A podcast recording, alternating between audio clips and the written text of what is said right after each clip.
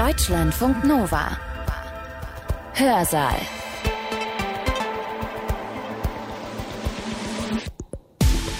Hey, herzlich willkommen. Schön, dass ihr da seid. Ich bin Sibylle Salewski. Was hat ein ehemaliger Bundeskanzler mit dem herrschaftlichen Glanz von Fürstenhöfen der frühen Neuzeit zu tun? In den Jahren 1998 und 99 nach gewonnener Bundestagswahl posierte Schröder als frisch vereidigter Kanzler demonstrativ mit den Insignien des Erfolgs und des Machtmenschens vor den Kameras. Schröders Insignien waren dabei selbstverständlich nicht, wie im 18. und auch noch frühen 19. Jahrhundert, Krone, Zepter oder juwelenbestickte Garderobe, sondern Anzüge der italienischen Luxusmarke Brioni und teure Havanna-Zigarren der Marke Cohiba. Gerd Schröder konnte sich diese Aura nur leihen, nicht aber selbst produzieren, denn er ist und bleibt ein Aufsteiger, ein Parvenu, dessen statusanzeigende Kleidung letztlich nur eine mehr oder weniger peinliche Maskerade ist. Oder ein Versuch, deutlich zu machen, dass man dazugehört, zu einer bestimmten sozialen Schicht, zu einer bestimmten Machtelite.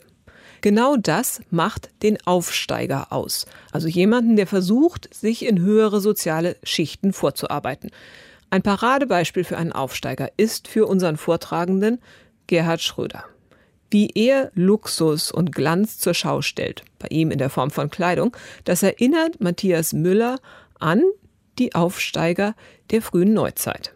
Matthias Müller ist Kunsthistoriker und in seinem Vortrag erzählt er, wie sich in der frühen Neuzeit, also so im 16., 17., 18. Jahrhundert, Adelsfamilien nach oben hochgearbeitet haben, um noch weitere machtvollere Positionen am Fürstenhof zum Beispiel zu erlangen. Und sie haben das getan, indem sie eben Luxus und Pracht zur Schau gestellt haben, vor allem auch in Form von Bauten. In Wien zum Beispiel. Da haben sich verschiedene Adelsfamilien quasi eine Art Wettrennen geleistet, wer jetzt den tollsten Familienpalast in Wien erbauen kann, wer die größte Fassade hat, wer den neuesten, coolsten Architekten irgendwo aus Europa einkaufen kann und wer damit zeigt, ich bin angekommen, ich gehöre dazu. Matthias Müller ist Kunsthistoriker an der Johannes Gutenberg Universität Mainz. Er hat seinen Vortrag, den ihr gleich hört, am 9. Mai 2022 gehalten, und zwar in Düsseldorf an der Heinrich-Heine-Universität im Rahmen der Vorlesungsreihe Wer will ich sein? Wer darf ich sein? Berechnende Verschwendung, so habe ich meinen Vortrag überschrieben, Luxus und Pracht am Fürstenhof als soziale und künstlerische Norm, nicht nur für Aufsteiger. Das klingt für uns überzeugte, hoffe ich doch wenigstens, Demokraten und Mitglieder einer modernen, auf soziale Teilhabe und Chancengerechtigkeit, diese Begriffe kennen wir alle, ausgerichtete Bürgergesellschaft, nicht gerade leicht zu vertragende Begriffe, berechnende Verschwendung oder auch Luxus und Pracht. Sie wecken zwiespältige Assoziationen, rufen unweigerlich Vorstellungen von Verschwendung und neureichen Gehabe hervor. Und entsprechend negativ werden sie daher auch, ich denke, für unsere Gesellschaft zu Recht bis heute ähm, bewertet, vor allen Dingen, wenn es um enorme finanzielle Ausgaben geht, die Einzelne tätigen, nur um ihren eigenen Ruhm, ihr eigenes Prestige in einer Gesellschaft zu inszenieren. Und von daher haben wir auch wenig Verständnis, sage ich einmal jetzt pauschal, als moderne bürgerliche Gesellschaft für die enormen finanziellen Aufwendungen vor moderner Fürstenhöfe und der sich in ihrem Umfeld bewegenden sozialen Aufsteiger. Dass diese Sichtweise, diese negative Sichtweise, diese Skepsis historisch zu hinterfragen ist, wahrscheinlich sogar nicht wirklich so zutrifft, ganz sicher in dieser Zuspitzung nicht zutrifft und der betriebene luxuriöse Aufwand Teil eines rationalen, auch ökonomisch kalkulierten Werte- und Normensystems war, das möchte ich heute Abend in meinem Vortrag Ihnen anhand vor allen Dingen der höfischen Architektur aufzeigen. Aber wenn wir nach diesen Werte- und Normensystemen, dem Habitus und den materiellen Symbolen von gesellschaftlichen Aufsteigern im 18. Jahrhundert fragen und dabei auch das dahinterstehende ideelle wie ökonomische System in den Blick nehmen, dann sollten wir doch zumindest am Anfang auch ein paar Minuten darauf verschwenden, einen Blick in unsere Gegenwart, in unsere nicht allzu weit zurückliegende jüngere Vergangenheit werfen. Denn ungeachtet der seit dem späten 18. Jahrhundert eingetretenen politischen Veränderungen und dem Ende vieler europäischer Monarchien oder auch Adelsherrschaften im frühen 20. Jahrhundert endeten ja viele, besteht das Phänomen des Aufsteigers in gewandelter Form selbstverständlich fort und mit ihm auch das aus der frühen Neuzeit tradierte System des Zusammenwirkens von politischer Macht, ökonomischen Ressourcen und materiellen sowie symbolischen Zeichen. Ein anschauliches Beispiel hierfür lieferte ein deutscher Spitzenpolitiker, der auch aktuell wieder im Fokus der politischen wie medialen Aufmerksamkeit steht, da sein Aufstieg ihn nicht nur für einige Jahre an die Spitze der Bundesrepublik Deutschland, sondern anschließend weiter in eine Spitzenposition der Energiewirtschaft des russischen Staates befördert hat, Gerhard Schröder. In den Jahren 1998 und 1999 nach gewonnener Bundestagswahl posierte Schröder als frisch vereidigter Kanzler demonstrativ mit den Insignien des Erfolgs und des Machtmenschens vor den Kameras. Schröders Insignien waren dabei selbstverständlich nicht, wie im 18. und auch noch frühen 19. Jahrhundert, Krone, Zepter oder juwelenbestickte Garderobe, sondern Anzüge der italienischen Luxusmarke Brioni und teure Havanna-Zigarren der Marke Cohiba. Mit den Brioni-Anzügen hatte sich Schröder ein auch politisch besonders aussagekräftiges Statussymbol gewählt. Denn nach Auffassung von Brioni-Chef Umberto Angeloni formen Brioni-Anzüge erfolgreiche Männer und ihre tatsächliche oder beanspruchte Macht. Ich zitiere Angeloni, im Telezeitalter ist es wichtig, die eigene Wichtigkeit zu präsentieren. Nur ein gut gekleideter Mensch wird ernst genommen. Zitat Ende. Das hat Umberto Angeloni 1999 im Zuge der Diskussion um Gerhard Schröder geäußert. Und so gehören zu den wichtigsten Kunden der Firma Brioni bis heute die Mitglieder des europäischen Hochadels, Staatschefs, Wirtschaftsbosse und auch Filmstars. In Deutschland stieß Schröders demonstrativ vorgezeigter Status- und Machtgewinn und die Pose des erfolgreichen Aufsteigers der sich aus den Niederungen des Putzfrauenkindes, Sie wissen, damit hat er immer kokettiert, bis zum Kanzler des wirtschaftlich und politisch mächtigsten europäischen Staates emporgearbeitet hatte, unweigerlich auf Kritik.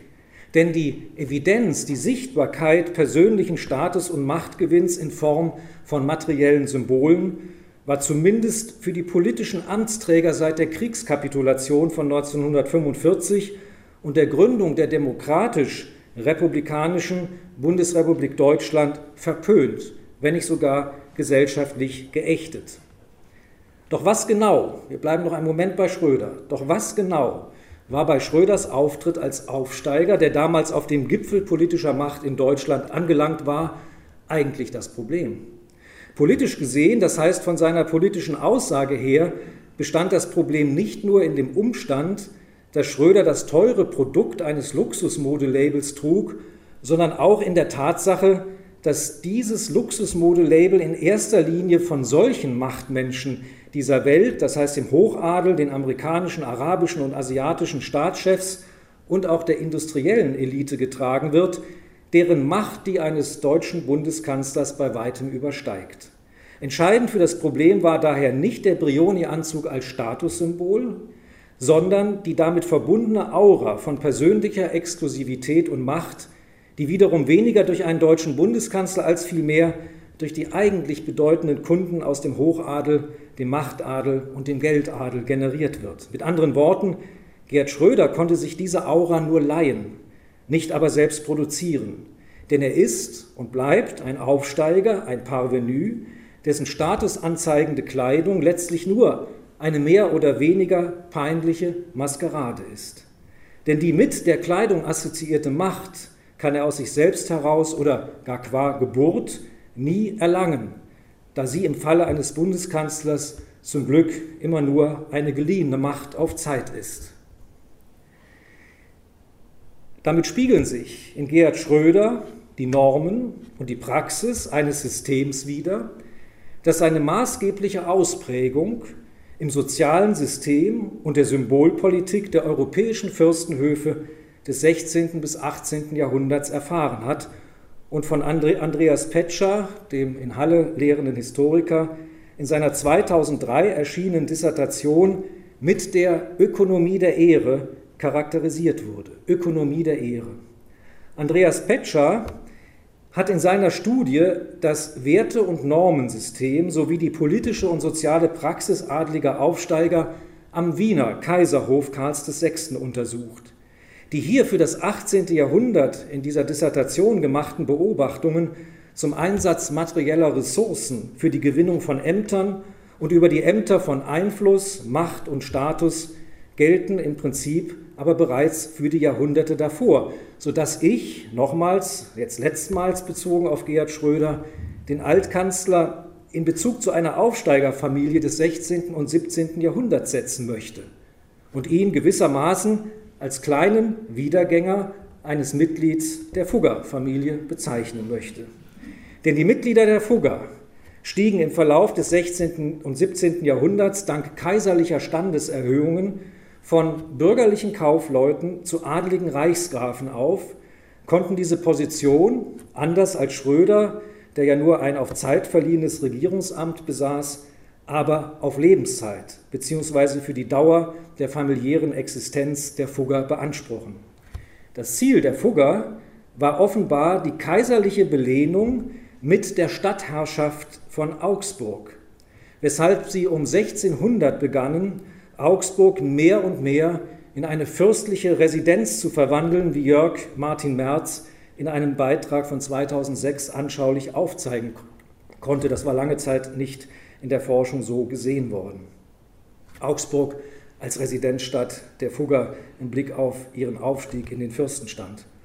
Der Versuch der Fugger, nicht zuletzt von Octavianus Secundus Fugger, ist ja schon ein klangvoller Name, sich in Augsburg eine Residenz nach höfischem Vorbild zu schaffen und sich als soziale Aufsteiger durch entsprechende künstlerisch wertvolle Bauten, Brunnenanlagen und Sammlungen, genauso wie durch die kaiserliche Belehnung mit Adelsherrschaften, auf diese Weise Anciennität, Altehrwürdigkeit und Würde zu kaufen, dieser Versuch der Fugger imitiert jedoch letztlich nur eine höfische Norm und Praxis, beziehungsweise ist sogar in dieses System integriert und gewissermaßen seine bürgerliche Kehrseite, von der ich jetzt auch von diesem System näher handeln möchte. In diesem System, das im Verlauf des 17. und 18. Jahrhunderts zu größter Komplexität und Raffinesse entwickelt werden sollte, kommt dem Begriff der Pracht im Sinne der zur Schaustellung von erlesenem äußeren Luxus und herrschaftlichem Glanz eine zentrale Bedeutung zu. Also äußerer Luxus und herrschaftlicher Glanz, auch dieser Brunnen ist so ein Beispiel, im öffentlichen Raum besaßen eine zentrale Bedeutung. Bevor ich Ihnen diese Bedeutung näher erläutere, auch mit historischen Quellen und dann auch mit Beispielen aus der Architektur, möchte ich aber zunächst eine Kritik zitieren. Eine Kritik aus der Zeit, aus dem 18. Jahrhundert an dieser Prachtentfaltung, an diesem Wesen höfischer Pracht. Diese Kritik, die Sie jetzt gleich hören werden, scheint zunächst alle unsere modernen Vorurteile gegenüber der Verschwendungssucht, so ist es ja für uns äh, sozusagen ähm, zu erkennen, oder das ist unsere Meinung, zu bestätigen. Die Verschwendungssucht vormoderner Fürstenhöfe scheint sich in dieser gleich zitierten Kritik zu bestätigen. Diese Kritik äußerte ausgerechnet ein König, nämlich der preußische König Friedrich II., der in seinem aufklärerischen Denken ja durchaus auch das eigene System, in dem er groß geworden war, in Frage zu stellen wusste, weshalb diese Kritik keineswegs selbstverständlich ist, damals in dieser Zeit auch nicht gewesen ist. Gerade deswegen vermag sie für uns auch manch aufschlussreiches Detail für unser Thema zu bieten, da diese Kritik in der Mitte des 18. Jahrhunderts die religiös-ideelle Überhöhung höfischer Pracht geradezu dekonstruiert dabei gewissermaßen den verbrämenden Schleier allegorisch metaphorischer Symbolpolitik wegreißt, um in schonungsloser Offenheit den Blick auf die eigentlichen Triebkräfte und Logiken dieses Systems der Prachtentfaltung an den Fürstenhöfen preiszugeben. Und es waren Legitimation und Absicherung höfischer Macht und auch die Absicherung ökonomischer Ressourcen bis hin eben die ähm, Selbstausbeutung, um diese Macht zu bekommen, aller sozialen und ökonomischen ähm, Ressourcen, die eine Familie besaß, um den politischen Aufstieg aus dem niederen Adel bis ganz nach oben zu schaffen. Friedrich äußert diese Kritik, ich zitiere gleich ein paar wenige Sätze, in seinem berühmten Anti-Machiavell von 1740. In diesem Anti-Machiavell, 1740 publiziert, befasst sich der preußische König mit der widersprüchlichen höfischen Repräsentationspraxis seiner Zeit, die einerseits durch möglichst große Prachtentfaltung ein Zeugnis hoher oder sogar höchster herrschaftlicher Würde ablegen wollte und andererseits durch den enormen, auch enormen finanziellen Aufwand an dazu benötigten Mitteln besonders die kleinen Fürstenhöfe in den wirtschaftlichen Ruin treiben würde. Jetzt zitiere ich Friedrich wörtlich. Sie kennen manche dieser Sätze aus anderen Zusammenhängen, aber jetzt kennen Sie auch den Zusammenhang. Die Mehrzahl dieser kleinen Fürsten, namentlich in Deutschland, aber auch in anderen Ländern, richtet sich zugrunde durch die Aufwendungen, zu denen ihr trunkener Größenwahn sie verführt, die in so gar keinem Verhältnis zu ihrem Einkommen stehen. Die Ehre ihres Hauses hochzuhalten, sinken sie immer tiefer, aus Eitelkeit geraten sie auf den Weg zum Elend und von dort zum Armenhaus. Zitat Ende. Und jetzt kommt noch ein berühmter Satz, der in seiner polemischen Schärfe eben sehr berühmt geworden ist. Noch der allerjüngste Spross einer apanagierten Linie, also einer aufgestiegenen Linie, hält sich in seiner Einbildung für einen kleinen Ludwig XIV. Er baut sein Versailles, küsst seine Maintenon und hält sich seine Armee. Zitat Ende. Friedrichs II. Philippika, diese Kritik gegen den ökonomischen Aufwand herrschaftlicher Repräsentation gerade an kleinen deutschen Fürstenhöfen, ist eine aufgeklärte Entzauberung der sublimierenden höfischen Pracht und auch die Offenlegung ihres ökonomischen Kalküls. Sie kann jedoch nicht darüber hinwegtäuschen, dass es sich bei dem monierten Verhalten letztlich um die Folgen eines jahrhundertelang tradierten Systems fürstlichen und königlichen Regententums handelte, dessen grundsätzliche Akzeptanz auch Friedrich II. von Preußen selbstverständlich nicht in Frage zu stellen wagte. Seine Kritik ist daher, man muss es so sagen, in gewisser Weise wohlfeil, da er es selbst nicht wagte oder auch vermochte, aus dem kritisierten System auszusteigen, wie es in unseren Tagen durchaus eindrucksvoll die einstigen königlichen Hoheiten von England, Prinz Harry und seine Frau Herzogin Meghan taten. Im 18. Jahrhundert wäre eine solche Handlungsweise aus dem System auszusteigen undenkbar gewesen, da sie nicht nur als persönliche Entscheidung, sondern als Infragestellung des gesamten feudalen Staatssystems und natürlich einer Dynastie gegolten hätte. Und auch gegenüber den aufsteigenden Familien wäre so eine Handlungsweise absolut unvorstellbar gewesen. Denn folgen wir der Argumentation höfischer Traktate, aber auch der zeitgenössischen Lexika, so besaß die äußere Prachtentfaltung adliger, fürstlicher oder auch königlicher Regenten seit alters her eine geradezu staatstragende Bedeutung. Pracht, ein zentraler Begriff höfischen Lebens, folgte demnach keinem schnöden Drang nach Luxus und Verschwendung, wie es vor allem die aufgeklärte Kritik des Ancien Regime, aber auch Friedrichs II. nahelegten, sondern sie folgten zunächst dem Gebot einer angemessenen Repräsentation der herausragenden Tugenden des Herrschers von Gottes Gnaden. Ebenso wichtig waren, besonders in der Konkurrenz zu anderen regierenden Fürstenhäusern, Darüber hinaus die sichtbare Zurschaustellung des fürstlichen Standes und der dynastischen Dignität, das heißt der Vorrangstellung und Altehrwürdigkeit. Und das gilt erst recht für die von unten nach oben aufsteigenden Adelsfamilien.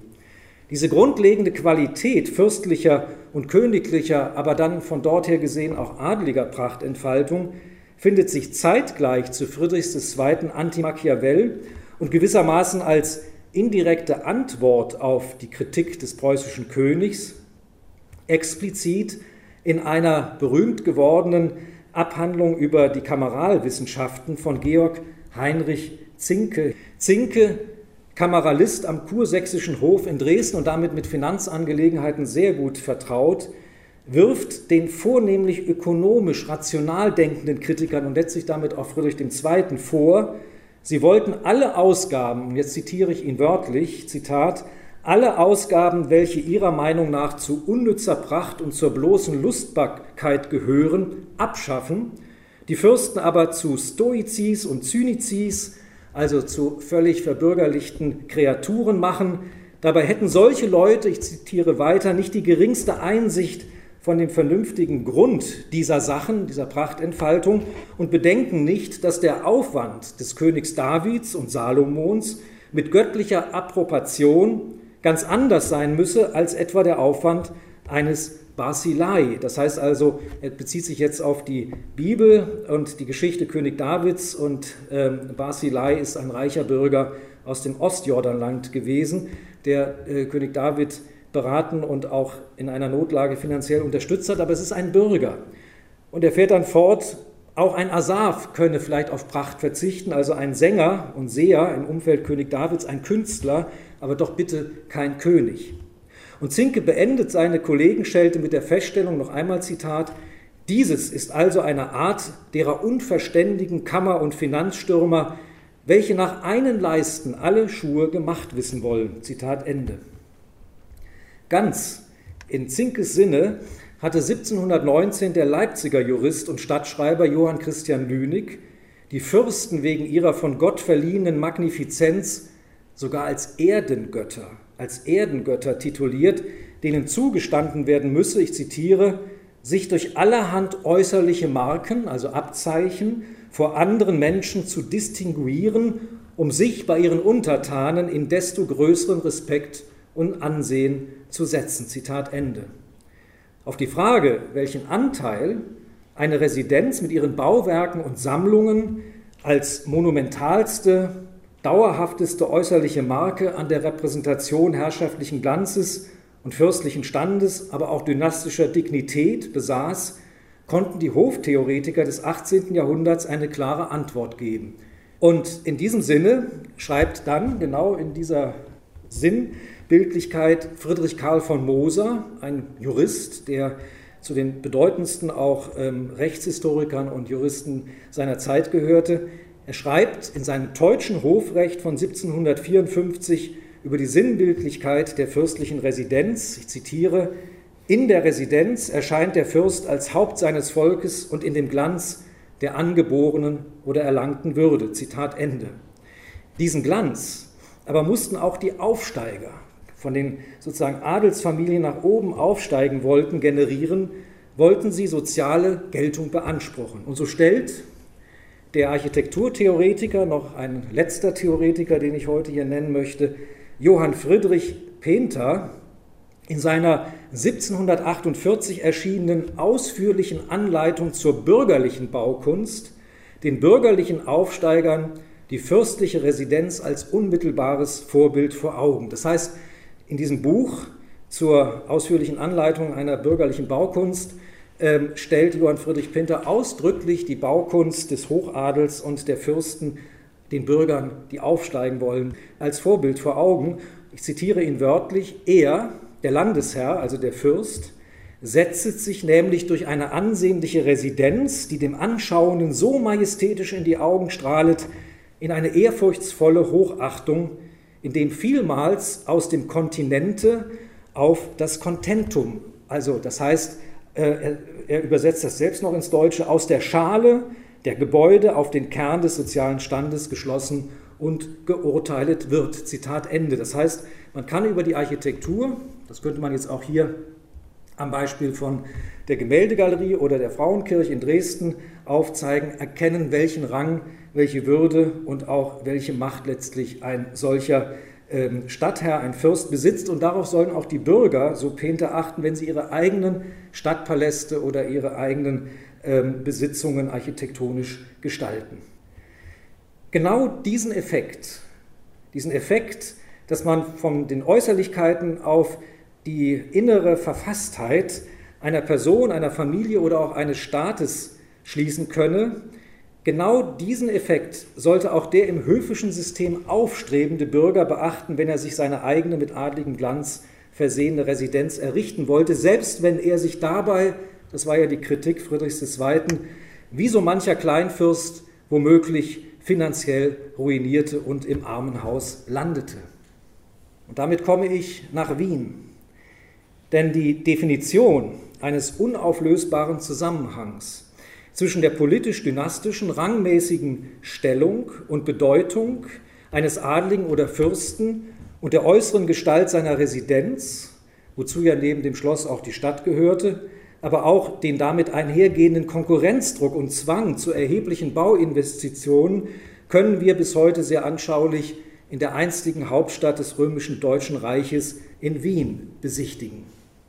Denn nach dem Sieg von 1683 über die Wien belagernden Türkenheere entfaltete sich in Wien für mehrere Jahrzehnte ein Bauboom, der denjenigen in den europäischen Metropolen unserer Gegenwart, wenn man ehrlich ist, in nichts nachstand.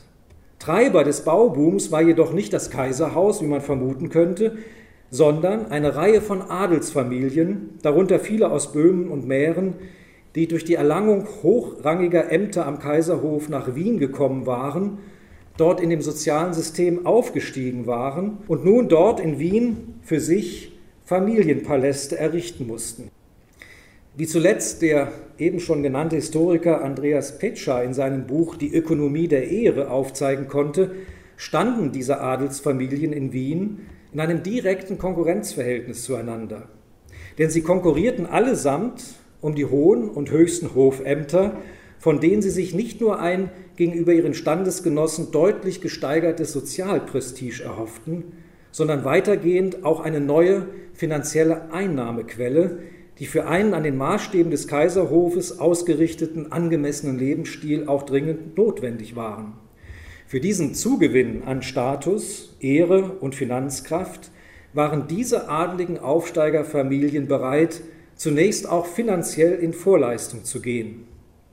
Denn um einen der begehrten höheren Hofposten, eines dieser Hofämter zu erhalten, musste, wie es Andreas Petscher eindrucksvoll für die Zeit Kaiser Karls VI., also in der ersten Hälfte des 18. Jahrhunderts, nachweist, mussten diese Familien zunächst eine beträchtliche Summe Geld an die kaiserliche Finanzverwaltung überweisen.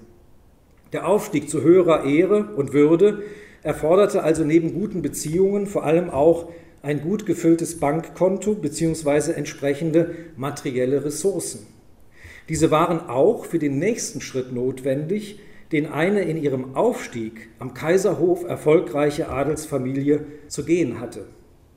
Dieser Schritt betraf den Ankauf oder gar die Neuerrichtung eines eigenen Familienpalastes, eines Familienpalais in Wien oder doch zumindest an den Stadträndern.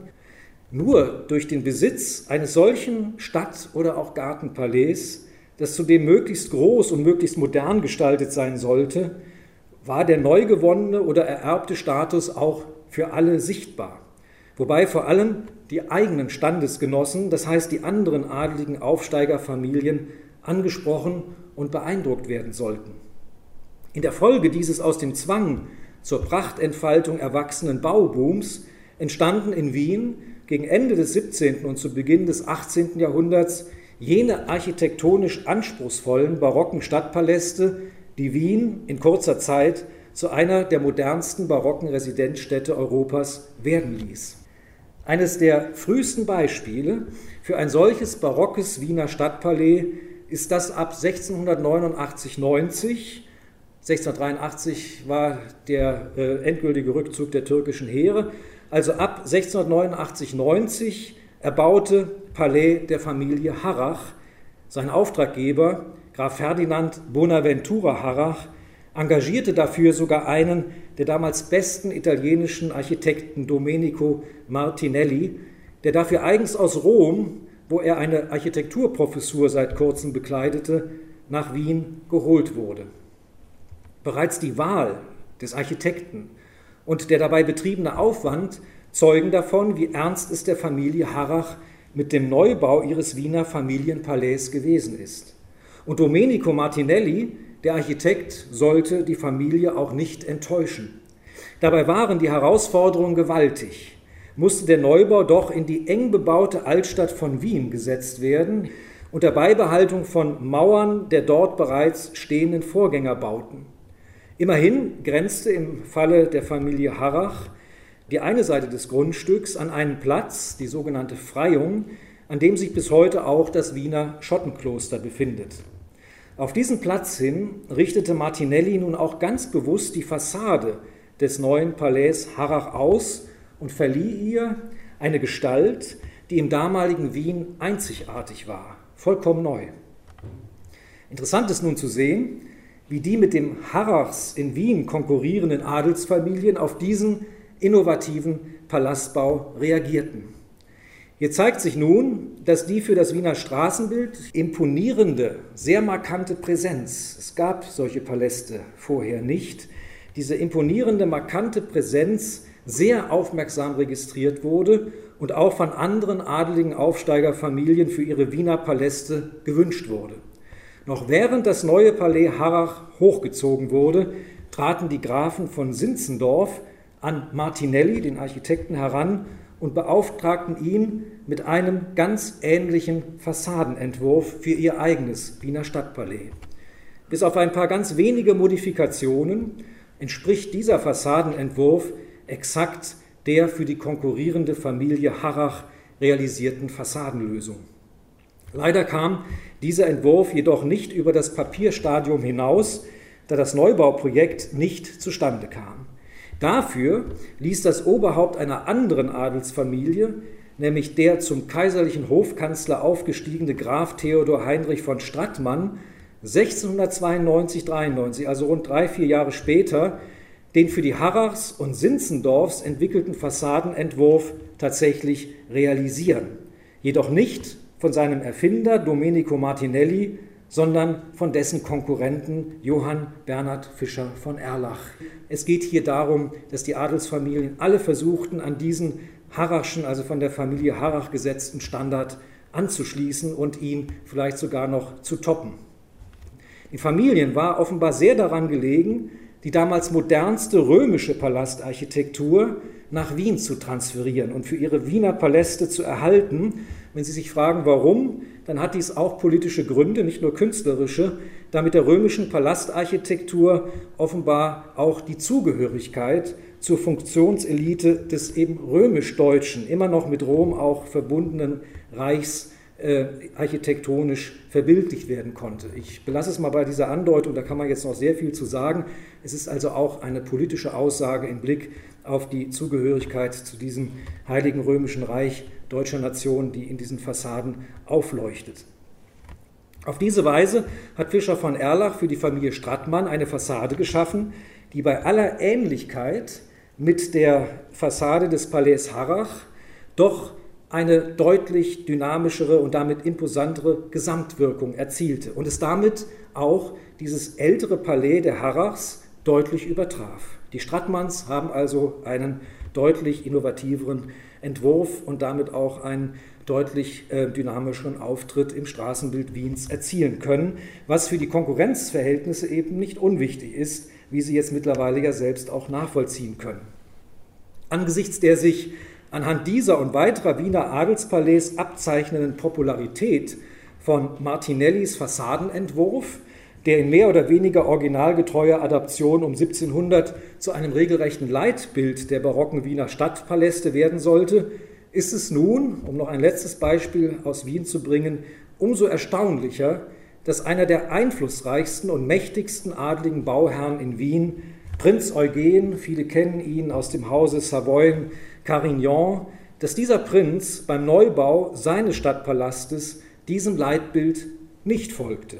Prinz Eugen, der als Oberbefehlshaber der kaiserlichen Truppen in den Türkenkriegen und als Hofkriegsratspräsident am Wiener Kaiserhof enorme, eine ganz steile Karriere gemacht hatte, beauftragte 1696 ebenfalls den schon genannten Architekten Fischer von Erlach als Architekten, doch dessen Fassadenentwurf für das Stadtpalais des Prinzen Eugen folgt interessanterweise nun nicht Martinelli, wie man erwarten könnte, sondern dem damals bereits veralteten Leitbild der gleichförmig durch Pilaster unterteilten, auf rahmende Risalite verzichtenden Fassade der älteren Wiener Stadtpaläste. Ein veralteter Entwurf, könnte man sagen, wird hier von demselben Fischer von Erlach verwendet oder entwickelt, der gerade eben noch das so dynamische Palais Strattmann auf dem Papier gezeichnet und dann auch gebaut hat. Warum, können wir fragen. Im Laufe eines mehrjährigen Bauprozesses, in dessen Verlauf Prinz Eugen mehrere ältere Gebäude aufkaufte, erhielt das Stadtpalais, sein Stadtpalais, so die imposante Fassadenlänge von 16 durch Pilaster gerahmte Achsen. Weshalb, so müssen wir fragen, bevorzugte Prinz Eugen, der mächtigste Militär, einer der höchsten Hofbeamten des Kaisers und dazu auch noch aus dem Hause Savoyen, eine solch konservative Fassadengestaltung? Also sehr imposant, sehr eindrucksvoll und trotzdem eigentlich veraltet. Wir haben leider keine schriftlichen Quellen oder Selbstaussagen des Prinzen zu den Gründen seiner vom Wiener Mainstream abweichenden Gestaltungswünsche. Doch lässt sich mit aller gebotener Vorsicht eine Antwort versuchen. Offenbar wollte Prinz Eugen keinen innovativen Entwurf für seine Fassade nach dem Muster der von Domenico Martinelli gestalteten Stadtpaläste, da er sich mit der Übernahme dieses neuen Entwurfsschemas lediglich in die mit ihm konkurrierenden Familien und Bauherren der anderen Adelsfamilien eingereiht hätte. Der Rückgriff auf die ältere Fassadenform, die Prinz Eugen durch Fischer von Erlach dafür aber eben monumental in der Längserstreckung erweitern ließ, bot ihm somit die Möglichkeit zur Differenzierung und auch zur Absetzung von den anderen Familien, wobei der Konservatismus dennoch auffällig und erklärungsbedürftig bleibt. Um ihn zu verstehen, müssen wir in aller Kürze selbstverständlich etwas weiter ausholen und auch das Kaiserhaus nun in den Blick nehmen. Denn eine Erklärung für diesen Konservatismus könnte die besonders enge Verbindung des Savoyer Prinzen zum Habsburger Kaiserhaus selbst bieten. Das Kaiserhaus aber folgte nicht den modernen italienischen Architekturtrends, was sehr erstaunlich ist, denen sich ja alle Adelsfamilien, nahezu alle Familien in Wien verschrieben hatten, sondern beharrte bei seinen eigenen Bauten, allen voran die Wiener Hofburg, auf der Bewahrung der alten, teilweise sogar noch aus dem 13. bis 16. Jahrhundert bestehenden Gebäuden. Es geht also offenbar eben nicht darum, die neuesten Architekturstandards zu zeigen, sondern auch das Alte zu zeigen, das noch Vorhandene aus der Geschichte der Habsburger. Man könnte auch sagen, dass die Habsburger es sich leisten konnten, nicht den Trends zu folgen. Erst 1723, als die Verwaltung aus allen Nähten platzte und dringend ein, ein neuer Reichskanzleitrakt gebaut werden musste, entschließt sich das Habsburger Haus, einen monumentalen, ziemlich modernen Neubau zu errichten durch den anderen österreich-wienerischen Architekten Johann Lukas von Hildebrand, der nun tatsächlich den Standard wiedergibt, den man eigentlich von einem solchen kaiserlichen Schloss erwartet. Aber es ist, wer in Wien war, kann das bestätigen, nicht so, dass dieser Bau alles dominiert, sondern drumherum stehen und bleiben auch stehen alle älteren Gebäude bis hin eben zu dem ähm, Kernschloss, der sogenannten Schweizer Trakt aus dem 13. Jahrhundert. Man nahm dafür sogar in Kauf, für diesen Eindruck eines Konglomerats, ganz anders als am Pariser oder auch am Versailler Hof, dass ähm, Reisende oder Gesandte aus dem Ausland sich despektierlich über dieses Erscheinungsbild äußerten und meinten, dass die Wiener Hofburg und damit die Residenz des Kaisers eigentlich unmodern sei gegenüber den viel moderneren, viel innovativeren Adelspalästen in der Stadt Wien, also von den Familien errichteten Adelspalästen. Aber ich muss noch mal sagen, als mächtigstes Fürstenhaus in Europa, das die Habsburger damals waren, verkörperte der architektonische Konservatismus gewissermaßen die Souveränität der kaiserlichen Macht, wohingegen das für uns, sowohl für uns Kunsthistorikerinnen und Kunsthistoriker, aber auch für alle äh, Interessierten an Architektur, Interessierten, das spannendere, innovativere Bauverhalten der adligen Aufsteigerfamilien eigentlich eher die Fragilität und Temporalität, also die Zeitlichkeit eines neu gewonnenen politisch-sozialen Status verkörpert, eines Statuses von Kaisers Gnaden, der aber auch immer wieder weggenommen werden konnte. Es war gewissermaßen aus der Not geboren, also diese Baupolitik des Adels, aus der Not geboren, um sich durch eine möglichst innovative Gestaltung der Stadtpaläste von anderen Adelsfamilien absetzen oder, um in der höfischen Diktion zu formulieren, distinguieren zu können. Überspitzt formuliert ist Innovation in diesem Fall Ausweis des Zwangs zur Prachtentfaltung, aus einem Mangel an herrschaftlicher Souveränität, während der durch das Kaiserhaus vorgetragene Konservatismus Ausdruck einer politisch-sozialen Sonderstellung ist, die über den Niederungen des adeligen Zwangs zur permanenten architektonischen Innovation als Teil adeliger Repräsentation steht. Der Kaiser konnte sich das eben leisten, nicht den Trends gleich zu folgen. An dieser Sonderstellung des Kaiserhauses partizipierte aber auch Prinz Eugen, der durch seine Herkunft aus dem Hause Savoyen alleine schon familiär dynastisch mit den Habsburgern eng verbunden war. Von daher konnte er sich, so meine These heute Abend, anders als die anderen Adelsfamilien in Wien, auch einen konservativen Fassadenentwurf leisten. Dass aber auch Prinz Eugen sehr genau wusste, was er seinen Standesgenossen schuldig war und auf eine gegenüber den anderen in Wien ansässigen Adelsfamilien und auch höfischen Amtsträgern angemessene, konkurrenzfähige Prachtentfaltung zu achten wusste, das kann man erkennen, wenn man sich mit, und das ist mein letztes Beispiel aus Wien, dem Gartenpalais des Prinzen Eugen befasst, das viele von Ihnen als oberes Belvedere kennen. Dieser Neubau am Stadtrand von Wien, der eben aus dem unteren und dem oberen Belvedere mit einem dazwischenliegenden großzügigen Garten besteht, ist von geradezu königlichem Format. Und damit demonstrierte Prinz Eugen nicht nur seinen Willen, sich durch einen höchst innovativen, in diesem Fall ist es höchst innovativ, künstlerischen Entwurf wieder des kaiserlichen Hofarchitekten Johann Lukas von Hildebrand an die Spitze aller bis dahin von Adelsfamilien in Wien errichteten Bauten zu stellen, sondern er demonstrierte auch mit dieser Architektur, dass er allen Aufsteigerfamilien schon durch diesen betriebenen Aufwand überlegen war, ja, sie gar zu deklassieren wusste. Auch in diesem Fall bedeutet architektonische Innovation letztendlich das öffentliche Einfordern einer politisch-sozialen Vorrangstellung in der höfischen Adelsgesellschaft, aber eben nicht am, äh, durch den Stadtpalast, sondern durch den Gartenpalast. Ich komme zum letzten Teil, das ist ja nun wichtig, sich zu fragen, was passiert, wenn nicht alle immer nur aufsteigen, sondern vielleicht auch mal absteigen. Ich möchte Ihnen zum Schluss ein Fallbeispiel vorstellen, das uns die Frage beantwortet, was passierte in dieser Zeit im 18. Jahrhundert mit solchen adligen Aufsteigern, wenn sie entweder die Gunst ihrer Fürsten und Könige verloren oder gar deren Neid und Missgunst entfachten. Mit dieser nicht uninteressanten Frage möchte ich meinen Vortrag abschließen und Ihnen anhand eines eindrucksvollen und durchaus besonderen Fallbeispiels die Konsequenzen für einen Aufsteiger vor Augen stellen, der ins Visier eines der damals mächtigsten europäischen Könige geriet.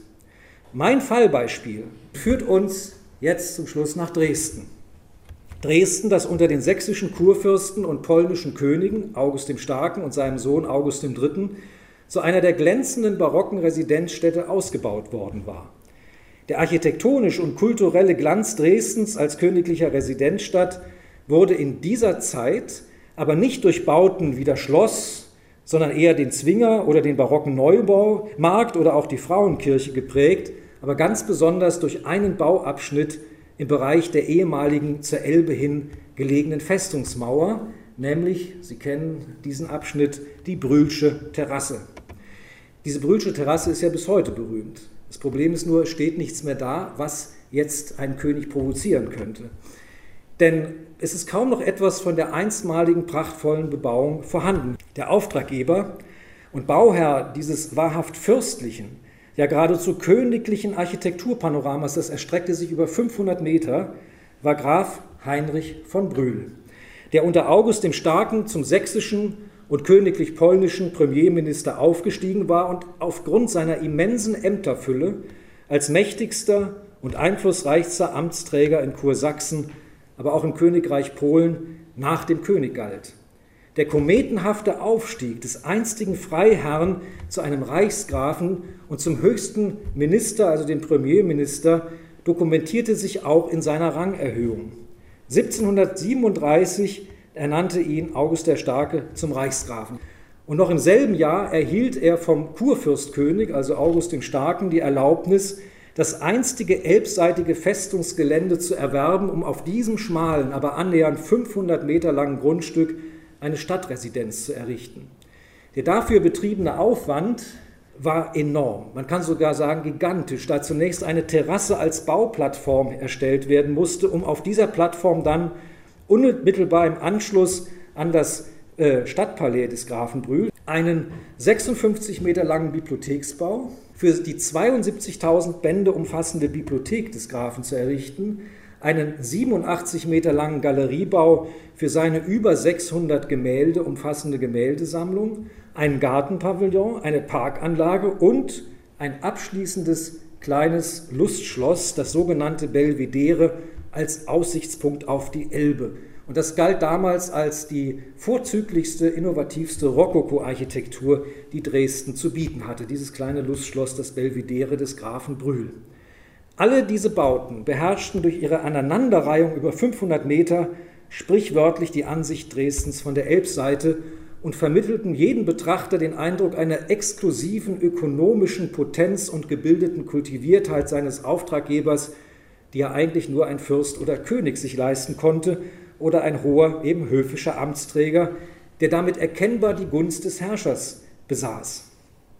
Während die sächsischen Kurfürsten und polnischen Könige, also August der Starke und August der Dritte, diese äußerst selbstbewusste Prachtentfaltung ihres Premierministers tolerierten, ja vielleicht sogar nicht unglücklich darüber waren, so dürfen wir vermuten, dadurch die prächtige Verschönerung Dresdens zur Elbseite nicht selbst finanzieren zu müssen, gab es einen anderen König, dem die Person des Grafen Brühls genauso wie sein exorbitanter Reichtum und seine ostentativ zur Schau gestellte Prachtentfaltung ein großer Dorn im Auge waren. Dieser andere König, Sie kennen ihn jetzt schon, war Friedrich II. von Preußen, den wir ja auch schon durch seine Kritik an der Prachtentfaltung dieser aufsteigenden Adelsfamilien kennen.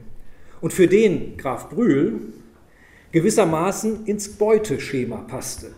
Friedrich II., man darf es wirklich so sagen, hasste Graf Brühl, aber alleine schon deswegen, da er ihm die von Brühl diplomatisch betriebene Aussöhnung zwischen Frankreich und Österreich verübelte, als dessen Folge oder deren Folge Friedrich II. den Ausbruch des Siebenjährigen Krieges ansah, der ja für Preußen bekanntermaßen große Verheerungen mit sich brachte.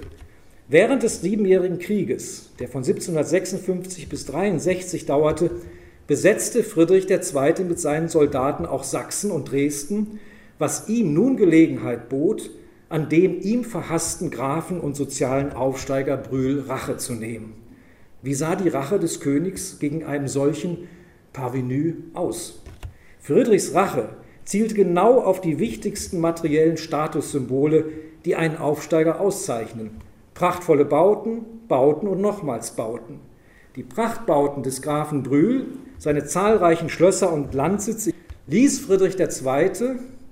während seiner Besatzungszeit in Sachsen nahezu allesamt plündern, demolieren, sorgfältig ruinieren oder gar durch Brandlegung komplett zerstören. Er hatte daran diebische Freude, wie wir aus seinen Tagebüchern wissen. Der König ging dabei absolut planmäßig und mit großer, geradezu schöpferischer Fantasie vor, indem er das Instrumentarium der Demolierung durch seine Soldaten in allen Facetten betreiben ließ. Von der Entwendung des wertvollen Inventars, über das Herausreißen der teuren Parkettböden, das Einwerfen der Fensterscheiben bis hin zum Einreißen von Dächern und Mauern und der Inbrandsetzung des gesamten Schlossgebäudes.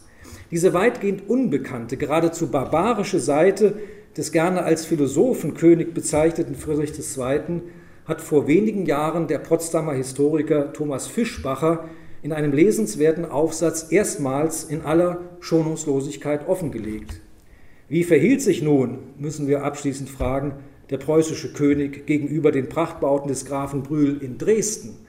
Diese Landschlösser, da konnte er ja noch fast unbeobachtet agieren, aber in Dresden war das schon schwieriger. Auch sie wurden beschädigt, aber nie vollkommen zerstört da der preußische König damit vermutlich zu sehr in das Erscheinungsbild der Residenzstadt Dresden als Ganzes eingegriffen und den ehrenvoll auch mit dem Willen und der Bewilligung Friedrichs II. nach Warschau abgereisten sächsischen Kurfürsten und polnischen König, also August III., indirekt mit in Mitleidenschaft gezogen hätte. Doch auch hier ließ Friedrich II. durch die Einrichtung eines preußischen Lazaretts in den Wohnräumen des Grafen von Brühl. In seinem Palast lässt er ein preußisches Lazarett angeblich für 2000 Kranke einrichten, durch die Entwendung von Einrichtungsgegenständen und Skulpturen, die in Dresden ausharrende Ehefrau des Grafen Brühl deutlich spüren, welche geringe Meinung er von ihrem Gatten hatte. Der Graf Brühl sitzt in Warschau in Sicherheit, die Gräfin, also seine Frau, musste im Schloss verbleiben und konnte nun mit ansehen, was der preußische König mit ihr, mit den Besitzungen von ihr und ihrem Mann dort tat. Und um diese geringe Meinung gegenüber ihrem Mann wenigstens an einer Stelle, nämlich dieser Brühlschen Terrassen, auch durch das von Friedrich II. bevorzugte Strafmittel der Zerstörung in aller Öffentlichkeit zu zelebrieren, entschloss sich Friedrich II. 1758, das architektonisch kostbarste Bauwerk der Brühlschen Terrasse, das Belvedere, vollständig zu ruinieren. Friedrich II., und jetzt müssen Sie genau aufpassen, befahl dem Rat der Stadt Dresden, geeignete Zimmerleute und Maurer zu stellen, damit diese den Pavillon präzise und mit größter Raffinesse abreißen. Ein genießerisch langsames Ruinieren, so der Historiker Thomas Fischbacher, war dabei allerdings nicht nach des Königs Geschmack, denn ein russischer Reisender, und wir vermuten dahinter den Grafen Brühl selbst, vermerkte über die Zerstörung des Belvedere später, ich zitiere, der Monarch selbst hat sich ein Vergnügen gemacht, von einem benachbarten Weinberg mit einem Perspektiv, also einem Fernrohr, der Arbeit zuzusehen, und er ist unwillig gewesen, als die Abtragung des Daches ein wenig mehr Zeit, als er erwartet hatte, erfordert hat. Zitat Ende. Am Ende blieben von der einstigen Rokoko-Prachtarchitektur nur noch eine Ruine. Ob die an der Zerstörung beteiligten Handwerker die Ausführung aber bewusst verzögerten, zumal auch der in Dresden befindliche sächsische Kronprinz und dessen Frau bei Friedrich intervenierten, kann anhand der Quellenlage nicht entschieden werden. Die Arbeiten, also die Zerstörungsarbeiten, waren spätestens seit September 1758 im Gange. 1759 währten sie noch immer an. Letzteres belegt ein Kupferstichwerk, einzigartig in dieser Weise, das die Tat in Wort und Bild anprangerte und wahrscheinlich vom Grafen von Brühl selber in Auftrag gegeben wurde. Das Titelkupfer zeigt das ruinierte Belvedere, sehen Sie, versehen mit einer anklägerischen, auf Französisch verfassten Inschrift des mit Brühl in Verbindung stehenden geheimen Legationsrates Ema van Vettel, der hat diese Inschrift verfasst. Ich zitiere aber gleich die deutsche Übersetzung. Das Belvidere, das der Premierminister, seine Exzellenz Graf von Brühl im Jahre 1751 erbauen ließ, diese Zierde Dresdens, diese kostbare Perle der Architektur, wurde auf Befehl seiner Majestät des Königs von Preußen im Jahre 1759 völlig zerstört. Es wurde der Vergessenheit entrissen und 1761 durch ein bedeutendes Kupferstichwert äh, von Michael Keil, Zeichenlehrer der Königlichen Militärakademie in Dresden, verewigt. Man soll die Werke, die der Menschheit zur Ehre gereichen und die den Alltag durch ihre Schönheit erhöhen, erhalten. Was erreicht man damit, wenn man sie zerstört? Es bedeutet, sich zum Feind des Menschengeschlechts zu machen, wenn man solche Kunstwerke, solche Vorbilder eines erlesenen Geschmacks, die das Herz erfreuen, zunichte macht. Zitat Ende. Dies ist übrigens das einzige und erste Mal, dass die Zerstörung eines der Brühlschen Prachtgebäude ins Bild gesetzt worden ist. Bei den Schlössern ist das nie geschehen. Gewissermaßen als publikumswirksame Anklage des gedemütigten Aufsteigers gegenüber einem König, der sich durch die Publikation seines Zerstörungswerks wahrscheinlich sogar noch in seiner Strafaktion gegen den Grafen Brühl bestätigt sehen konnte und mit großer Genugtuung diesen Kupferstich wahrgenommen und ganz sicher nichts dagegen einzuwenden hatte. Auch sonst ein einzigartiger Vorgang, in dieser Weise mit Aufsteigern umzugehen, die man aus persönlichen Gründen geradezu vernichten wollte. Ich erspare mir Bezüge in unsere Gegenwart. Jeder kann sich seinen Reim machen. Ich danke Ihnen für Ihre Aufmerksamkeit. Das war der Kunsthistoriker Matthias Müller über Aufsteiger in der frühen Neuzeit. Sein Vortrag hatte den Titel Berechnende Verschwendung. Luxus und Pracht am Fürstenhof als soziale und künstlerische Norm, nicht nur für Aufsteiger. Er hat diesen Vortrag am 9. Mai 2022 gehalten, und zwar an der Heinrich-Heine-Universität Düsseldorf. Deutschlandfunk Nova. Hörsaal. Jeden Sonntag neu. Auf deutschlandfunknova.de und überall, wo es Podcasts gibt. Deine Podcasts.